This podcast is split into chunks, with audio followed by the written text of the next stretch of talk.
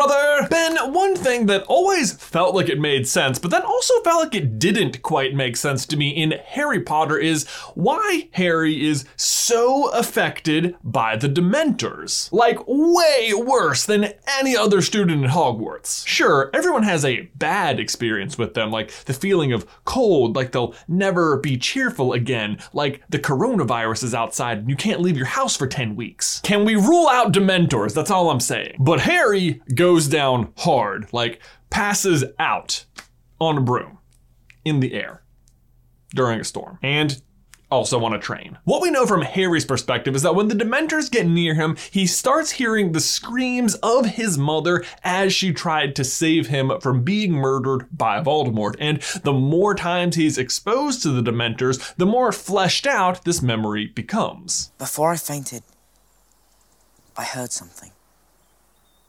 A woman.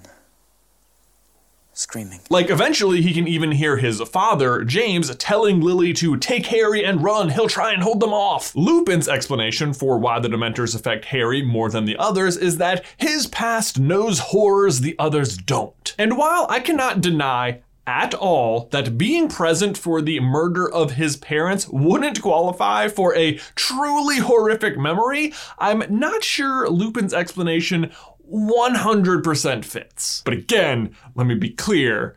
I do not want to take away from Harry's suffering. But for one, how is it that Harry has this memory well enough to faint from Dementor attacks, but not well enough to see the Thestrals? Because doesn't it seem like one should make the other happen? And two, while Harry does indeed have a terrible memory of his parents being murdered, he's not the only one who must be having really atrocious memories. Let's take Ginny, for example, who was in the same cabin as Harry on the train and just less than a year ago was possessed by Lord Voldemort himself for like half a year, and yet, eh, she's fine. No, no, no. I think something else is at work here that is causing Harry to faint. And today, we get to the bottom of it.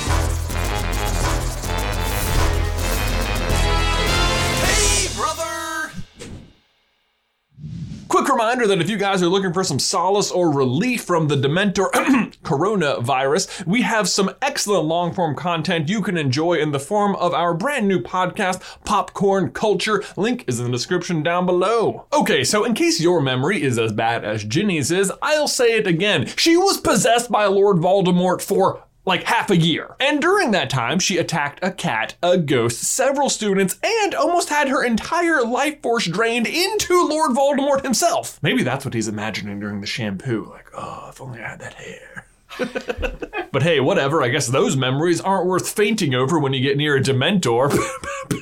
Nothing. Uh, but Jay, I hear you saying she freely admits that she blacks out whenever Voldemort was possessing her, that she does not remember what she did during those times. So, of course, the Dementors wouldn't affect her because she doesn't even remember it. Mm-hmm, mm-hmm, mm-hmm. Fair point. And yet, I would argue that Harry himself was but a one year old and has no business remembering these terrible events from Lord Voldemort. But if the Dementors are powerful enough to dredge up these memories in Harry from 12 years ago, you'd think they'd be also powerful enough to pull up what happened in Ginny's mind from less than a year ago right? But Ginny aside, it's not like other people on the train wouldn't have really horrible memories either. Like, we don't know every student at Hogwarts, but they are all at school 13 years after Voldemort was at large the first time, and there was killings happening all over the place. Certainly, at least one other student would have lost a parent to the Death Eater's cause. In Harry's own compartment, along with him and Ginny, was Neville, who wouldn't maybe have seen his parents getting tortured, but would still have all of the memories of visiting them in the hospital. And we know that is a cut that runs very deep. I mean, just one year later, when Moody shows them the Cruciatus curse, he can barely stand to watch a spider get tortured. Lupin, also in the same compartment, must have all sorts of terrible memories about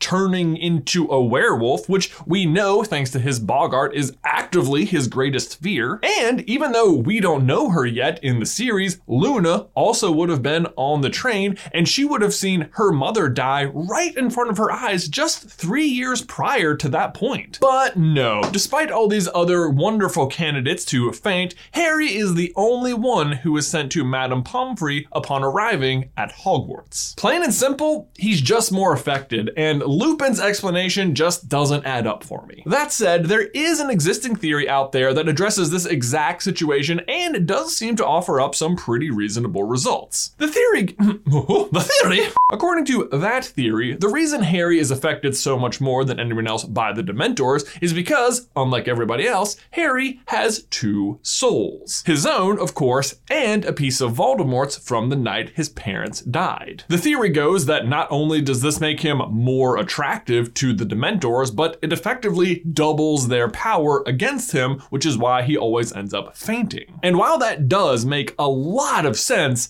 I don't think it totally works. The problem is that it doesn't really take the horribleness of Harry's memory into account. And if more Dementors meant more of an effect, well, like a hundred show up to the Quidditch match where the whole school is, and yet Harry is still the only one who faints. I guess that's not a perfect comparison. We're looking for how one Dementor affects someone with two souls, and this would be like how a hundred Dementors affects people with one soul. So cross multiply and divide for fainting?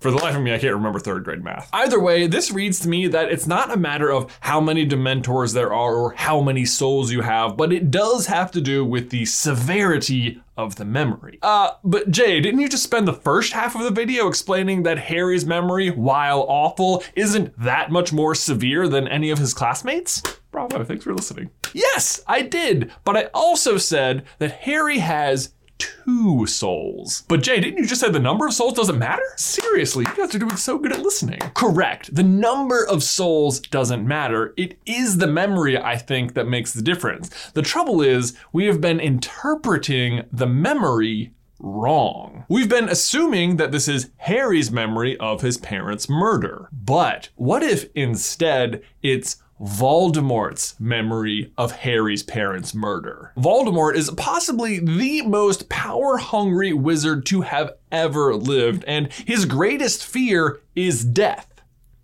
and wedding planning and the coronavirus. In that moment, during that memory, he would be losing all of his powers and coming as close to death as is humanly possible. Like, here's how he describes the experience to his Death Eaters. Ah, Pain beyond pain, my friends. Nothing could have prepared me for it. I was ripped from my body. I was less than spirit, less than the meanest ghost, but still, I was alive. What I was, even I do not know. You know my goal, to conquer death. And now I was tested, and it appeared that one or more of my experiments had worked, for I had not been killed, though the curse should have done it. Now, I don't know about you, but to me, that sounds like it would easily qualify as the worst memory of somebody's life. And given who Voldemort was and what he cared about, I can see why it would be so severe as to make Harry faint when the Dementors were around. It is the moment in time that culminates all of Voldemort's fears at once, coupled with pain beyond pain. And on Harry's end, it's kind of like what we said in our Thestral video. Obviously, losing his parents is a horrible, horrible thing, but he's only able to understand having lost them, not the act of losing them. It also helps explain why Harry remembering this doesn't allow for him to see the Thestrals, because it's not actually his memory. And the reason nobody's able to catch this is because it would be completely understandable for if this was your worst memory, for it to just be your worst memory, when in reality, Harry just happened to be present for Voldemort's worst memory. And that is why the Dementors affect Harry so much more than anybody else. Reminder don't forget to go check out Popcorn Culture, our brand new podcast. New episodes come out every Friday. Guys, thanks so much as always for watching today's video. Don't forget to click that like button if you haven't already and ding that bell so you don't miss any future Harry Potter action from us. If you want to see why it takes Harry so long to see the Thestrals, you can check out this video right here. Or if you've ever wondered why aren't there Dementors at the American prison in Fantastic Beasts, you can check out this video right here. But until next time, Ben, I'll see you in another life, brother. Are seem to be deleted like- scenes canon? If they help us, That's pretty much my answer anyway. we're rather flexible with whether or not a deleted scene helps or hurts the scenario. Usually, it depends on whether or not I think our theory is actively making the story better, and if it is, then I will count it to whatever extent I need to. Right, yeah, is this deleted scene hurt our theory? That doesn't count, it's a deleted scene. Does it help? Yeah, look at this, they almost did it.